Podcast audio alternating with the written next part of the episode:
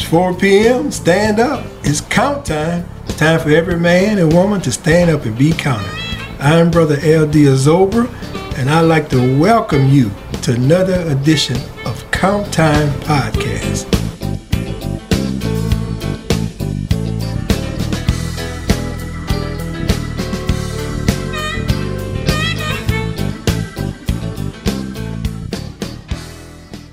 We have someone here who was here about a year ago, and she made such an awesome impact and impression on us that we had to bring her back because this lady knows some mm-hmm. stuff. And we have here Madam Chair, Dr. Joyce Jackson. Welcome again to Count Time. Well, thank you very much. Glad to be here. It's that time of the year in South Louisiana. It's towards the end of the spring, and the summer is moving in. The skies are blue, the sun is shining bright, and everybody's singing the blues. We did a story uh, several weeks ago on the, the Neal family, a guy named Rafer Neal, mother of blues, Miss Shirley Neal. And you wrote an article years ago when I had a magazine called Refreshing Magazine Mm-hmm. on Rafer Neal. You remember that? Yes, I do. I do. Because he had passed then, but yeah, yeah so just I, passed. Right? Yes, so I got really got my information from his his children. Oh, okay. Mm-hmm. So you, you, you got it from the uh, horse's mouth, like they say, right? Close to it. so now we what we're gonna do here today is that we're gonna do a little talk about how did the blues come about? What is the blues? well, first it's it's a it's a genre of music. Uh, uh, it's sort of created by blacks after the Civil War during the Reconstruction era. And it was created during that time because of the changes that were going on within the community, within the black community. You find, like before the Civil War, you had music, of course, being performed by blacks, sort of like the entertainment for the, the planters during slavery. Uh, so they were singing, they were uh, playing instruments, basically string instruments during that time, and they were basically the entertainment. You know, they would perform at the plantation homes, at restaurants, and wherever else that whites so, wanted to be entertained. So there was already being, there was already entertaining. oh yeah, okay. oh yes, and of course there were you know the work songs, the spirituals, and all of that was very prominent during the um, during the slavery period. So you telling me they had a reason to sing the blues because they was in slavery? Yeah, yeah. Well, no, you know the, the blues came about most. Uh, you might say scholars of the blues say during reconstruction era because we know it was happening during slavery. But people started writing about it during the reconstruction era. And because things were changing. So the music was changing. So you have to look at the music and i always say music is just a mirror of culture. So you can find out what is going on in the culture of a people by listening to the music particularly the folk music. And this was coming out of the plantation era, going into the Reconstruction era. Of course, blacks were emancipated. After emancipation, there were major migrations going from the south to the north, going from the rural areas to the city areas. You know, you have many things happening. And you're coming out of slavery, you don't have no type of economic clout.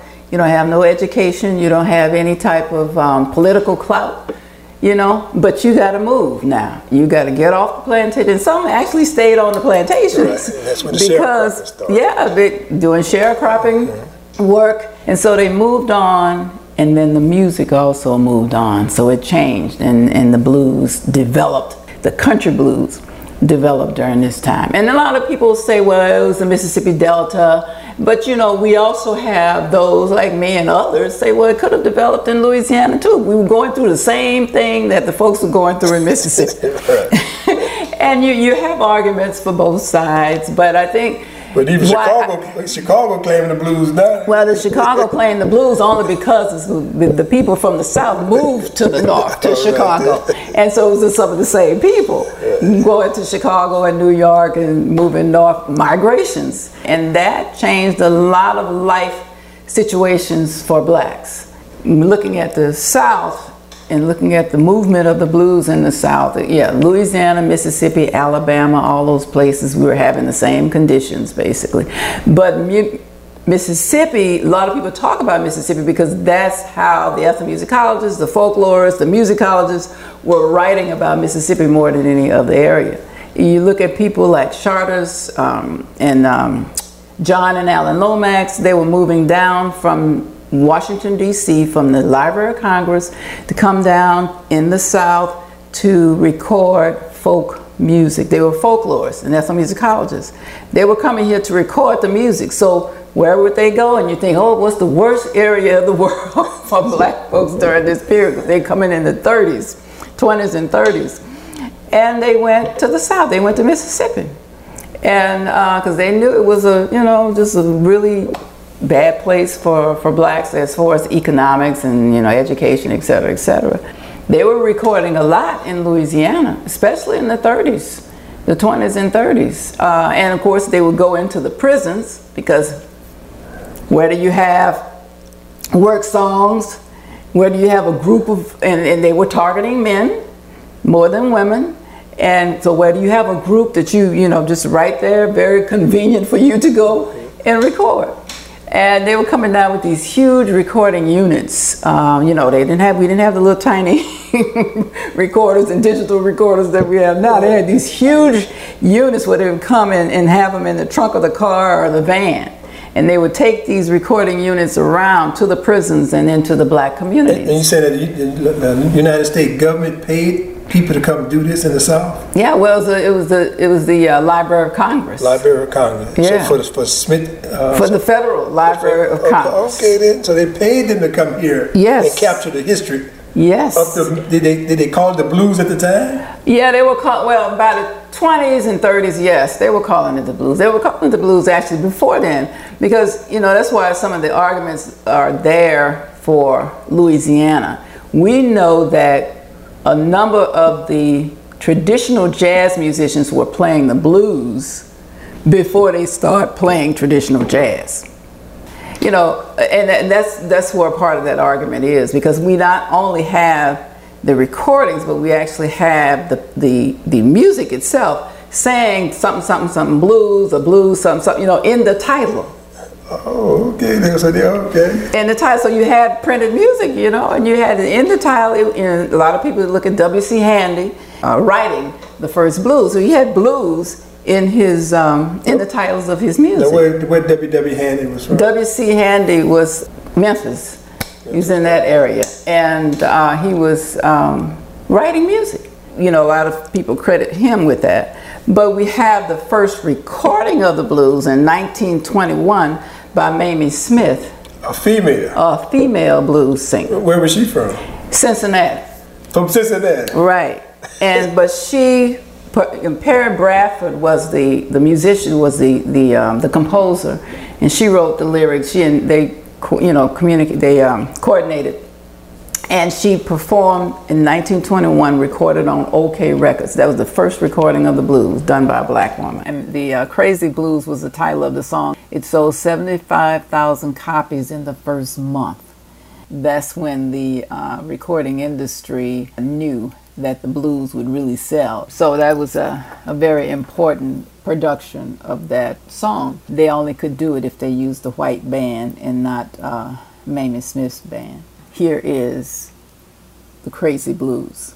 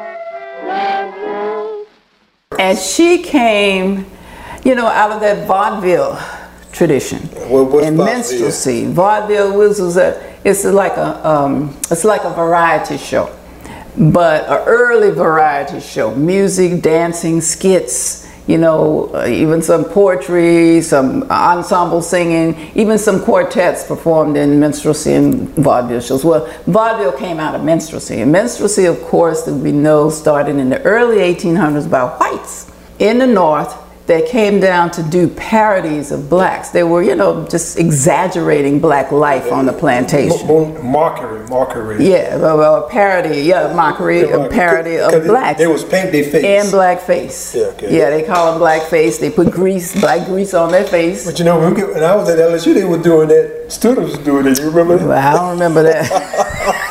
I remember that. So that was that wasn't that long. That was in the seventies. Right, and that yeah, and it was very controversial even then. And you know, a lot of blacks really um, uh, don't like the fact that many of us participated in minstrelsy too. It wasn't just white groups that participated in minstrelsy. There were black minstrel troops before the Civil War. Cause you know they felt that what shoot if the if the whites can pretend they us, we can do us better than them, right? Right, right. So, So they would paint their any- face, too? But anyway, yeah, they actually put the black cork On their face. on their faces. Okay. You know, and sometimes with the white around the lips and all of that, and to perform themselves. They saw it working in the white communities because whites were performing for whites in blackface. Pretending, acting to be, to be Yeah, they were caricatures Okay. of of blacks. uh, what they what they But they felt that, Okay. you know, very exaggerated life of blacks on the plantation. So blacks, we, we, we can do it too. So, but the thing about minstrelsy is, is it was a sociological phenomenon because blacks were able to move into that. They actually exaggerated their lives too, but this was entertainment, right? They entertaining people, blacks and white audiences. And so it was, you know, they were musicians, dancers, um, you know, like some played instruments, some performed. They even had, like I mentioned before, quartets in minstrel shows. Many of the quartets got their start in it. Scott Joplin started in a minstrel show. who's Scott Joplin? Scott Scott Joplin was a black ragtime performer. He was a composer, a ragtime composer, and you know pianist. And he got his start in minstrelsy. So you, some of the big name folks that we know, you know, got their start in minstrelsy. It was the first form of entertainment that blacks could be involved in from the from the ground to you know, from from like working the shows, scheduling the shows, doing the costumes, doing um, composing it. Everything was done by blacks. So it's a whole production. And that was in the 1920s. No, no, we're talking about 18, 1800s. 19, 1820s. and 30s. 1800, yeah, 1830s, 40s, and then actually the blacks started before the Civil War ended. And that, you know, people think that, yeah, but blacks, there were some blacks that were free, especially in the northern part of the U.S. And they saw what the whites done, and said, we can do it too. So now you say the, the lady Mimi. Most bands came out of out of the minstrelsy. Well, no, no, not, I'm not saying most of them did, but I'm saying that a lot of the early black entertainers got their start in minstrelsy. Whether they were booking agents, music, you know, instrumentalists, singers, dancers, comedians. You know, look at people like Redd Foxx and all them. They started uh, coming out of that vaudeville era. That you know, And, the- and Amos. Yeah, kind of the all that, you know, because people look at them as being uh, kind of like a minstrel act. Right. Amos and Andy. Yes. But look at what Amos and Andy started for black actors. Treated- That was the beginning. Somebody had to start, and they had to start doing though, you know, And it was the like being the buffoon, Yes. you know, acting as a buffoon. And it, but it moved on, and they opened the doors for others, and that's why we have to give them credit. And a lot of people criticize, "Oh, you watching that Amos and Andy stuff?" It used to be funny though. Yeah. it was funny, you know. We, we, we can entertain. We, we, we can entertain. Mamie Mamie Smith. Smith. Okay, she was the first, She recorded the first blues. the first blues, a female. Yes. From Ohio. Yeah. Okay, uh, now what's her story then? What else? Well, it's just that, you know, she came out of that vaudeville tradition. Minstrelsy sort of moved into vaudeville. Vaudeville was just a, maybe a higher level of minstrelsy because it was a variety show. You know, and what they call it, uh, a, well, they had these this organization that would book various black acts, you know, you know, African Americans performing, and they would book them, and they call them Theater Owners Booking Association. It's called TBOA, and blacks, you know, who involved in it just used to call it tough on black asses because they were the ones who would book them and say, you got to be here at this time, you got to do this, and you, you know, negotiate the price or whatever they're going to play, uh, uh, pay the performers and this for this particular theater in this city. So they were like booking agents. So, the, so the blues, not the jazz, not uh, not big band music, orchestra. The blues was some of the first music that allowed us, allowed the, the people of African descent to move out to perform? Yeah, yeah. Uh, the blues was one. Uh, that was one of the main genres. Well, men were doing it for the most part. You know, as a singular, so as a soloist, and a, a man and his guitar. You sit on the porch and you play. When those units came down from D.C. from the uh, Library of Congress, that's that's what they were looking for. They were looking for these men.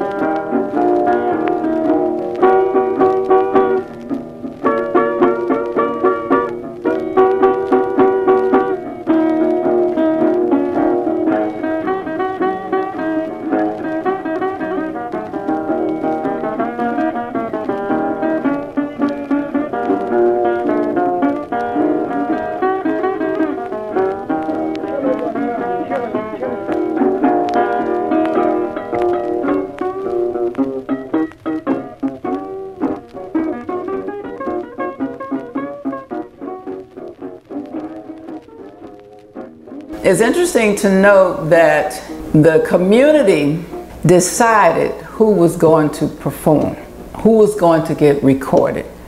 Because the, the folks down from the Library of Congress would come and they would go into the community. They didn't know where they, they people lived. They didn't know who was They who. were clueless. So they'd have to go to the man that, you know, you saw this man on the street and they would go and ask him, well, what is a place, person around here that's playing a guitar or that's singing? And that's how they would go around to the community just asking randomly, just asking people, who's around here can play some music, who can sing. So the community gu- guided the, the people from the government to go to find the right people. Who, who, Okay, yeah. so they determined who was the, who was the, the They musician. determined a Uh, lot of the early blues recordings. And who were some of those people? The names. Well, I mean, some different communities Okay. all over the South. They were moving, Louisiana, Mississippi, Alabama. And that's how we got a lot of those recordings in the And- Library of Congress, not in the Smithsonian. and you, and you had the opportunity to experience some of you. No, well, I talk. I used to talk to Alan Lomax. Now, who was Alan Lomax? It was John and Alan Lomax. It was a father and son team that went down in the 20s and 30s. Now, John, John was the father. Alan was the son. But Alan, you know, he lived to be. I mean, I'm trying to figure out exactly what year he passed. I don't know. But I used to see him. I worked at the National Endowment for the Arts, and I, his mother, I mean his sister, Bess Lomax, was my supervisor. So she arranged. She, I was an ethnomusicologist, finishing up my PhD at Indiana, and I got a job there. uh, Well, I was a fellow, a National Endowment for the Arts, a business management fellow, and I worked for her and her in the folk arts area. So she arranged for him, for me to go and talk to him Talk to who? Her in New York. arranged for me to go and talk to Alan Lomax in New York. He, he, lived in New York. So what what was that experience like? It was a wonderful experience because you know I had read his books. He had written about the blues, and he writ, he, he, he wrote about his him and his father going down there to, to do these these recordings when he was very very young. And so I had a chance. I, I walked in his apartment, and it's like an archives. It's a musical archives with not only music um, court recordings, you know, these reel to reel tape recordings, but he had videos too at the time. You know, I mean, it's, it was just phenomenal. I mean, I was just, you know, was able to really sit there and, have a conversation with him. I didn't even think about recording it at the time because I'm just so awestruck that I'm here talking to Alan Lomax, right? And it's in the seventies. No, this is in um, the 80s. 80s, It's the 80s, yeah. and then I used to see him because after I worked there, and uh, they would call me back during the summers for the Folk Life Festival that they had at, uh, at the Smithsonian. And he would usually always be there. So then I'd have a chance to chit chat with him again at the festivals. Um, so that, that was really, it was really interesting. And I, you know, I just didn't even know during the time. And who, you know, I knew he was, you know, who he was. He was the folklorist, ethnomusicologist that came down to my state. You're young and you, you just don't know because I should have recorded those conversations. Did you have any know. pictures of you all together? I do have, yeah, I have a couple of pictures of us Oh, okay, together. I have to put, dig them out, but Oh, yeah, okay. I do. Yeah, that was that was really. So now he he exposed you to a higher level of what was going on in the South. Oh, he just told me what he and his dad did. You know, he just we just talked about it. You know, and that's how. I, and I know he's written about it in some of his books, but I got firsthand information from him directly. How he used to go around to Angola, and how they he helped. Uh, Huddie Ledbelly, you know, in the, the, the bluesman Huddie Ledbelly. Well, he, they call him, his name is really Ledbetter, but they call him Belly because he gotten shot. Got a couple of slugs in, Oh, his I stomach. was about to say lead. He got some lead in it, huh? yes. Oh, okay. So that's why they call him that. But they helped him get a pardon from the governor because of his music. He, you know, they recorded him so much in the in the um, in, in prison that um, they helped him get a pardon, and he was and he actually rode around with them as they recorded other musicians, and you know they so they got a lot of recordings of him. Now this gave you opportunity to sit at the feet of these men that was doing this Mm, Well. Alan Lomax, Alan, Alan, the- his the son, father had the lo- died long ago. But you ago. said, but you had the opportunity to, to find out how they got to this point. Mm-hmm. But, but let's go back. So we're gonna talk about the blues, but let's go from the female because you said a woman is the one. who- Yeah, yeah. Well, she was the first one that recorded, Recorded. the blues, but The, the, the men was singing the blues, but they, they didn't get the exposure that the women got. right initially. Well, I mean, they were well. They, you know, you got to look at the tenor of the times. The women. This we talking the the decade of the twenties. That's when you had what was- 1920s. 1920s. That's when you had what they call the classic blues. And why did they call them classic blues? Why not country blues? Or what? well, they came out, like I said, I came out of the vaudeville tradition, came out of minstrelsy, vaudeville. And so they were the ones who would perform, and they had their long gowns and dresses on, and they were all dressed up. And I, I've, I've actually heard um, another blues woman talk about the fact that she did not like to perform in the juke joints and um, you know in the bar rooms and stuff like that because a fight could break out anytime and you didn't have any protection she says so she would rather perform in a huge you know ballroom or community center or whatever where they would usually have some type of security and um, a, a police or security around the place to, to have the protection. But if, when you're in a juke joint, there's no protection. But the, the women performed and, and, and basically they performed for a lot of um, white clubs. And, and that was, you know, we, we look at this, we have to look at all the, uh, the ramifications of the blues. It's not, you know, just entertainment, but you have to look at the settings where this was going on in. And they were in white clubs Well, basically the white men did not want black men singing to their women, especially, you know, some of this lyrics could be. Oh, serenading their women. Yeah, yeah, it's, you know. Uh, so they would allow the black women to come in into the white clubs and sing.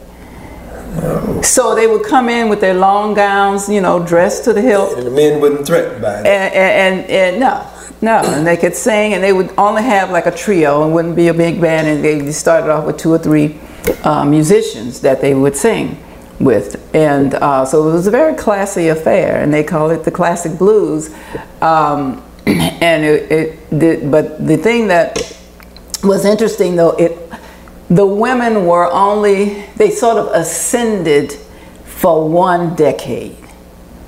You get people that we talked about, Mamie Smith. You get Gertrude Ma Rainey. You get Billie Holiday. And then you got Bessie Smith. She wasn't related to Mamie. So you got these three women that were just in their heyday during the, during the 20s and 30s. But it was mainly during the 20s that the women had the, the, the major role of the blues singers. This decade of the 20s was very, 20s was very important for the classic blues because the other thing that was happening during that time was uh, the, the movement that we refer to as the Harlem Renaissance, historical era. And the Harlem Renaissance was also referred to as the New Negro Movement. It was very conscious raising movement when a lot of African Americans came, uh, not just African Americans, but a lot of people of color migrated to New York. So we're talking about blacks around the United States as well as Caribbeans and Africans migrated to New York because this was sort of like the mecca, especially for blacks, of black consciousness. And so the Harlem Renaissance was a very important period, but again, it only lasted for a decade. But this is also when um, a lot of the ideas of many of the blacks in the area wanted to be integrationists. They didn't want to be separatists. They wanted to show the world how they could also become American, Americanized. And they felt that they should lift the race to the highest. And one of the ways they do, did this was through literary arts, the musical arts, theatrical arts. With the music, of course, and talking about the blues, they really sort of downplayed the country blues and they saw that as low, low culture. But the classic blues was really popular during this time because they felt that it was the, and, and they called it the classic blues. So this is when uh, the women were really ascended to to uh, the heights within the Harlem Renaissance era. So you they they went into these clubs and they dressed in their finest in the black and the white club. But the Harlem Renaissance was a scene, you know, that also brought about um, uh, perpetuated the classics. And uh, of course, you know, jazz was on the scene too, quite prevalent during that time, and they looked at jazz as being a classical music.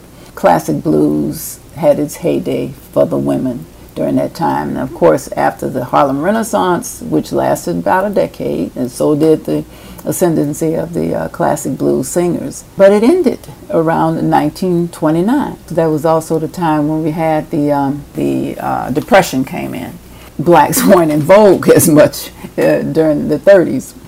Uh, so, you know, a lot of things happened because gospel music ascended, you might say, because uh, Thomas Dorsey was very prolific in his compositions during that time because he really wanted to make a good sound, a very happy sound, and he wanted, as he said, to give good news in a bad time. The classic blues sort of declined a bit, and uh, gospel accelerated. That is also when a lot of the country blues became popular again. Um, spoke about John and Alan Lomax came into uh, the South in the 30s and started recording the uh, the country blues and the other traditional uh, folk songs and folk singers.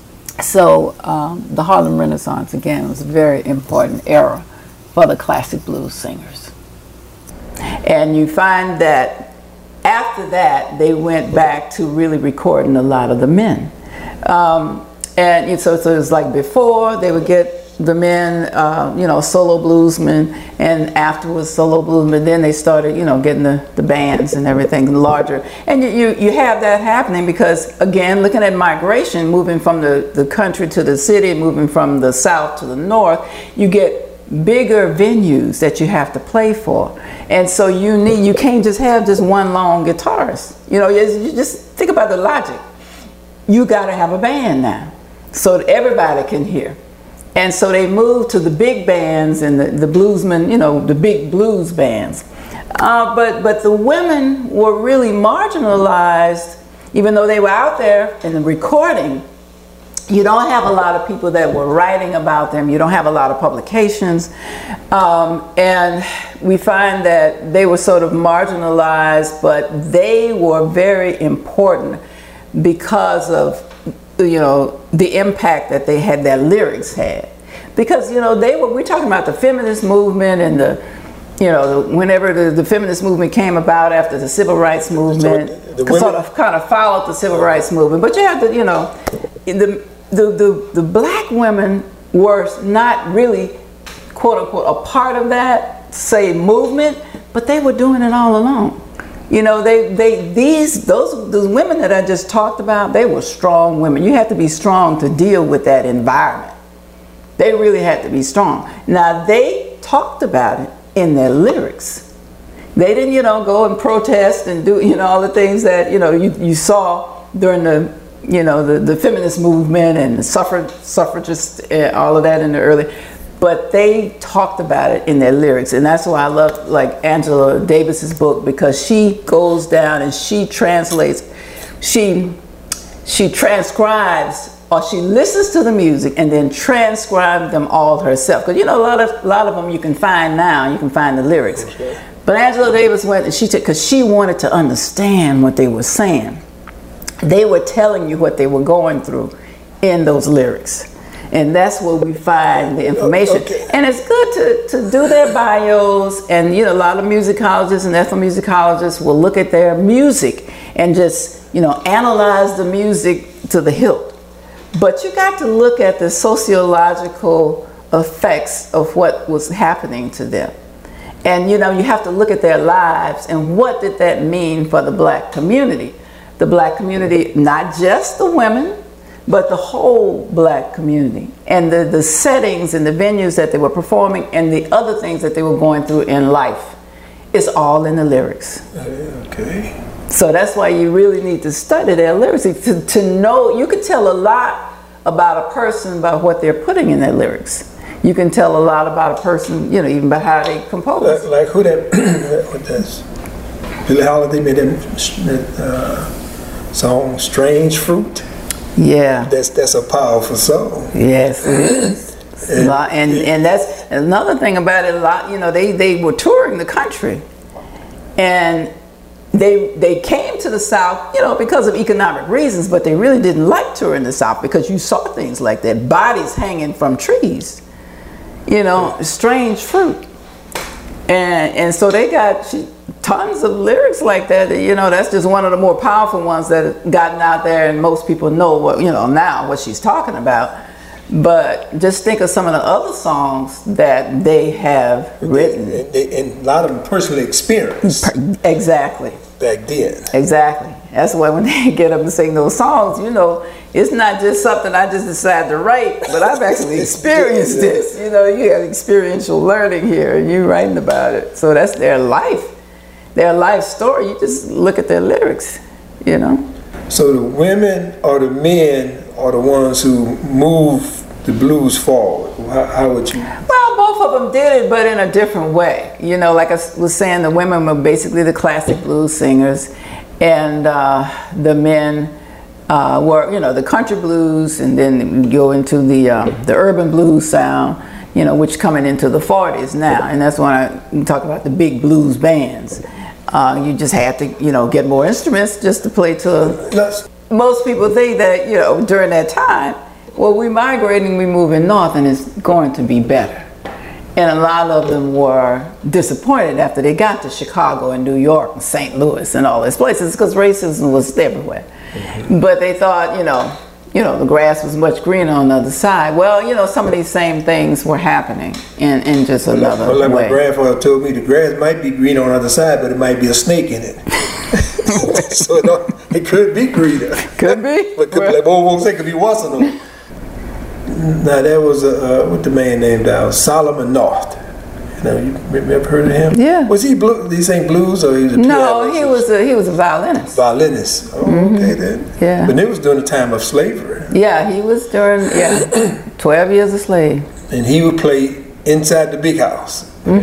Mostly the string instruments, you know, the fiddle, violin, and um, uh, banjo. Mostly string instruments, because you could really, you know, you could do a jig and people could dance off with just oh, one oh, oh, banjo. Oh, yeah, we can, we can we can bring it to life. To life then we bring it to life. You know. One And thing remember, about- they banned the drums.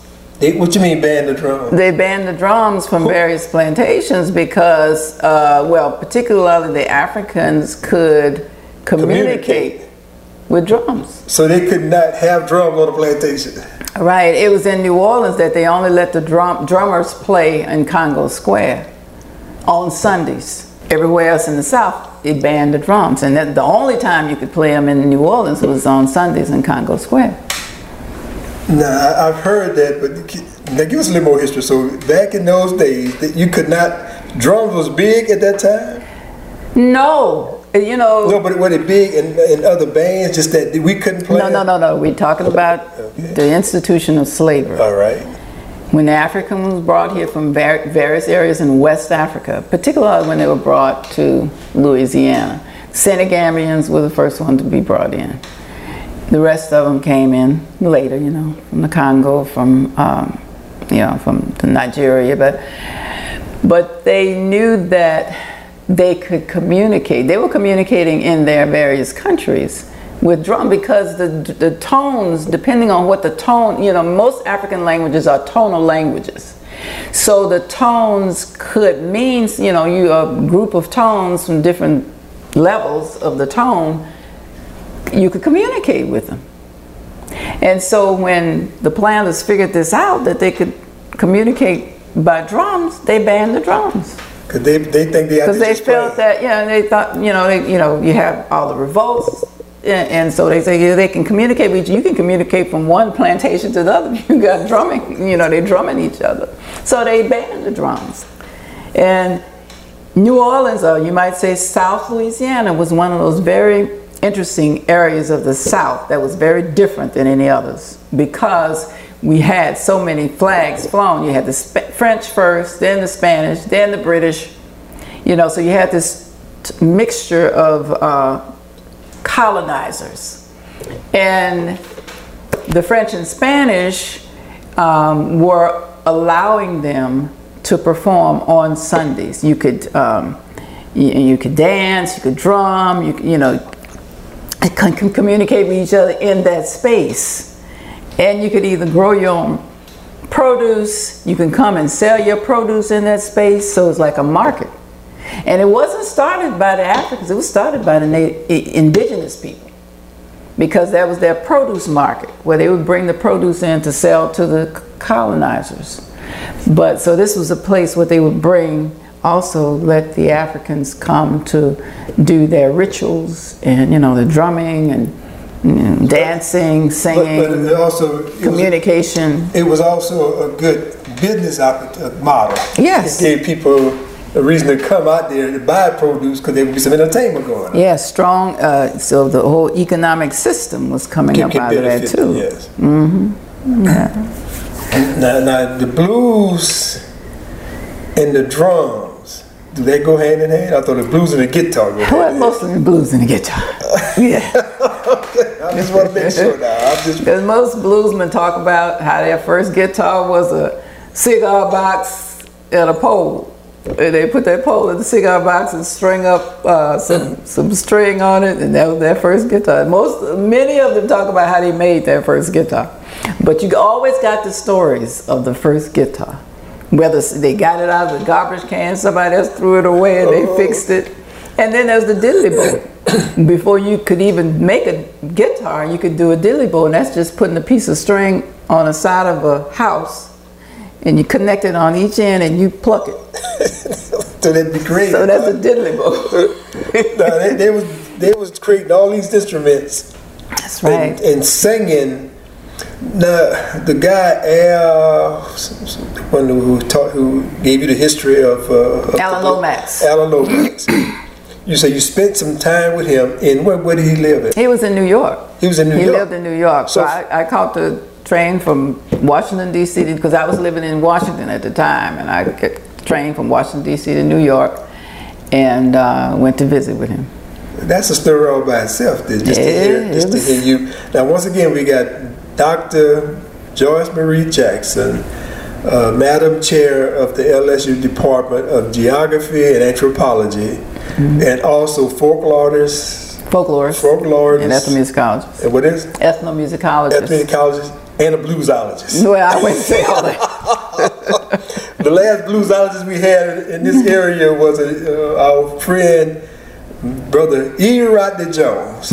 So you gonna take Brother E. Rodney Jones' No, place? I'm not trying to take his I don't know. I don't know. I think, I think right now she got so much to talk about when it comes to the blues that we're gonna have to give her her own show. So you ready to start your own show? No, now? Because we we just there's so much going on with you in the blues. Because you have interviewed countless numbers of bluesmen. Oh yeah, um, right. Yeah. Well, well, I was interested in knowing what was the status of the blues in Baton Rouge now. Well, I started in the late '80s. That's when I came back to Baton Rouge. In the 80s. the late 80s, and I had an opportunity to, to interview Tabby Thomas and Silas Hogan. And we, you know, look at Silas Hogan as being the godfather of the blues in this area. And then Tabby was right there. He was like, you know, just opening the doors. We have Tabby's Blues block box that is, you know, was torn down for the interstate, part of the interstate. I used to go to Tabby Blues Box. And uh, but Tabby was the one that actually opened his doors to anybody because he had these jam sessions.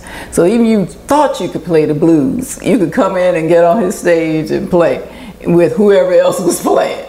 And so people just loved it. You know, a lot of the LSU students would go to, to go to Tabby's Blues Box, and I would go. Some of my students would do their projects. And it was truly a hole in the wall. it was all in the wall.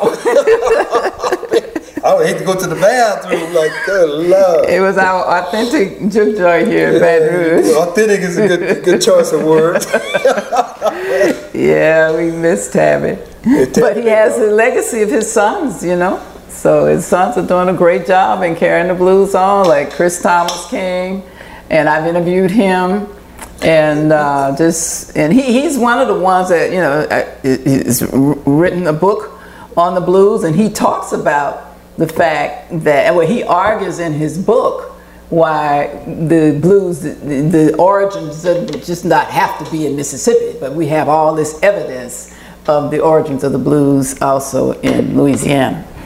Uh, but he, yeah, he's written a lot. I really had a, some good conversations with him, some interviews and everything. Yeah, and and, and I had a chance. I, it was interesting. I interviewed their dad in the '80s, and then to come back and interview him, you know, like a few years ago. And then with Silas Hogan, I interviewed him in the 80s, and I had a chance to interview his Sam Hogan, this is his uh, son. Um, I had a chance to interview him. So it's good to juxtapose the dad and the sons, you know, years later. And now I'm interviewing the sons, and I talked to them also about their dads and their influ- the, the, the influence that their dads had on them. now, we're talking about blues, but when you you you also go do interviews at the jazz festival Oh, yeah. of bluesmen and everybody. Yeah, well, I normally do uh, gospel music when I'm at the jazz okay. festival because it, it was so many people in you know in New Orleans that are doing blues and jazz, so they'll call me in to usually do the gospel uh, performers that come in for the jazz festival. Yeah, on the uh, How long you how long you been doing that? oh god, I don't know.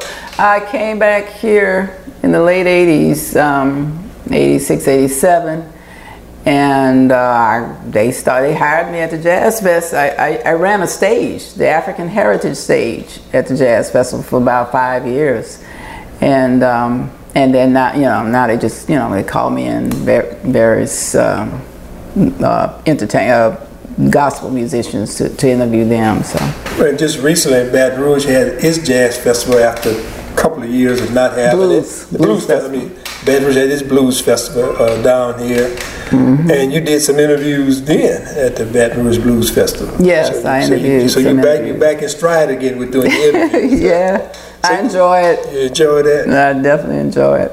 Mhm. So I learned so much from from uh, you know the people that I work with. Now there was one young man that you, that I met through you at the Blues Festival. And his name was Pascal Danaë, and the group that uh, his the name of his group was Delgrès. Very interesting group of um, performers, uh, sort of.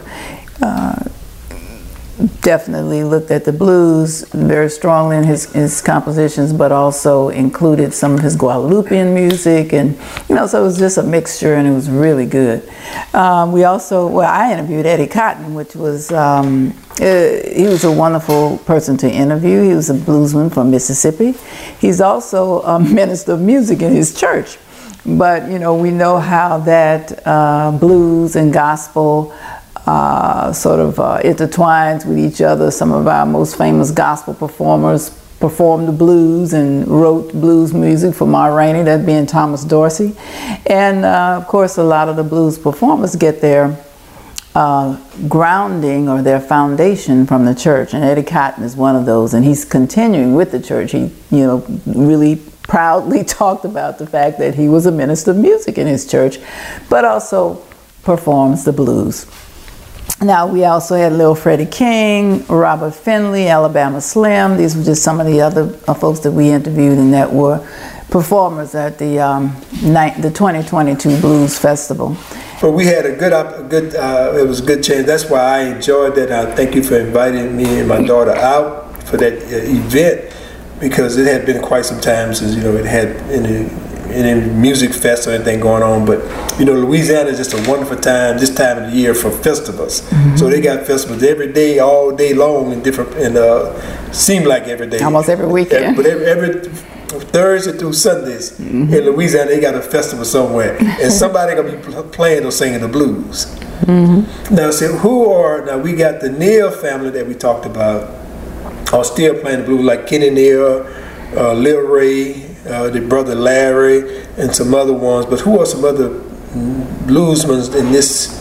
Oscar Harpo Davis, and they call him Harpo because uh, he plays the, the, the harmonica. Then there's Lazy Lester, and um, let's see, uh, and then some women like April Jackson. She's a, um, a local performer, blues performer. Stephanie Alexander and Pat Hatcher, all of them, you know, perform the blues and rhythm and blues. And then we have others like Larry Gardner. Uh, Larry Garner is quite an interesting performer. He travels the world performing. He actually pl- plays more internationally think, than he does um, here in, in uh, Louisiana or in the United States. And I actually had uh the opportunity to um, bring him to Senegal with me uh, several years ago. And uh, he was able to perform with a Senegalese blues performer. And then we have Smokehouse and Mamie Porter, and they definitely say that they are the gut bucket blues performers. they, they wear it proudly. and then we have Henry Turner. Uh, he's a R&B blues performer too, and, and there are many others. But the blues is alive and well in this region. But you know, because a lot of people, the blues is, still. In other words, I want to say the blues is still going strong in Louisiana. Mm-hmm. Oh, very much so. But I just kind of want to talk about some of the, the bluesmen just to give credit. And you part of the also the uh, what foundation that is, Baton Rouge Blues Foundation. I'm a, a board member. And that been in existence for twenty seven years. Oh, a long time. Yeah, yeah. And, and and that's who did the interviews, the Blues Foundation. Yeah, well, you know, we instituted, well, it's been going on now for a number of years where you actually have what you call the backstory or the backstage stage. And we do it in the old state capitol. Uh, and we bring in the bluesmen usually before they perform and interview them. Or, or after they perform, but we try to get them in before they perform. But uh, and that's we usually do about four, four to five a day. Well, with, with Dr. Jackson, we just want to welcome you back to Count Time and thank you for the insightfulness on the blues, the South, the Southern blues, we call it. What they call this? Well, they call it swamp, blues? swamp blues in Louisiana, southern Louisiana. They call it the swamp blues. Uh, they call them down home blues. So it's a lot, Right. lot of names.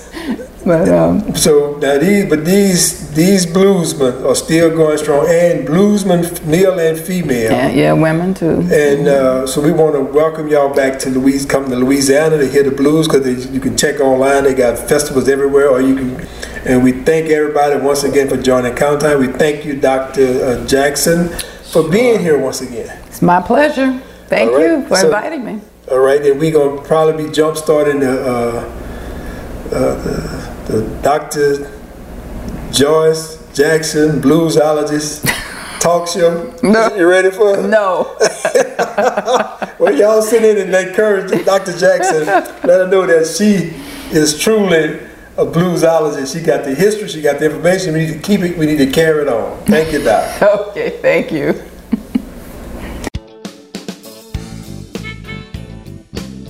Man can shackle the hand, man can shackle the feet, but only you can shackle the mind.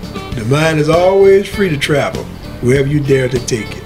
Welcome to Count Time.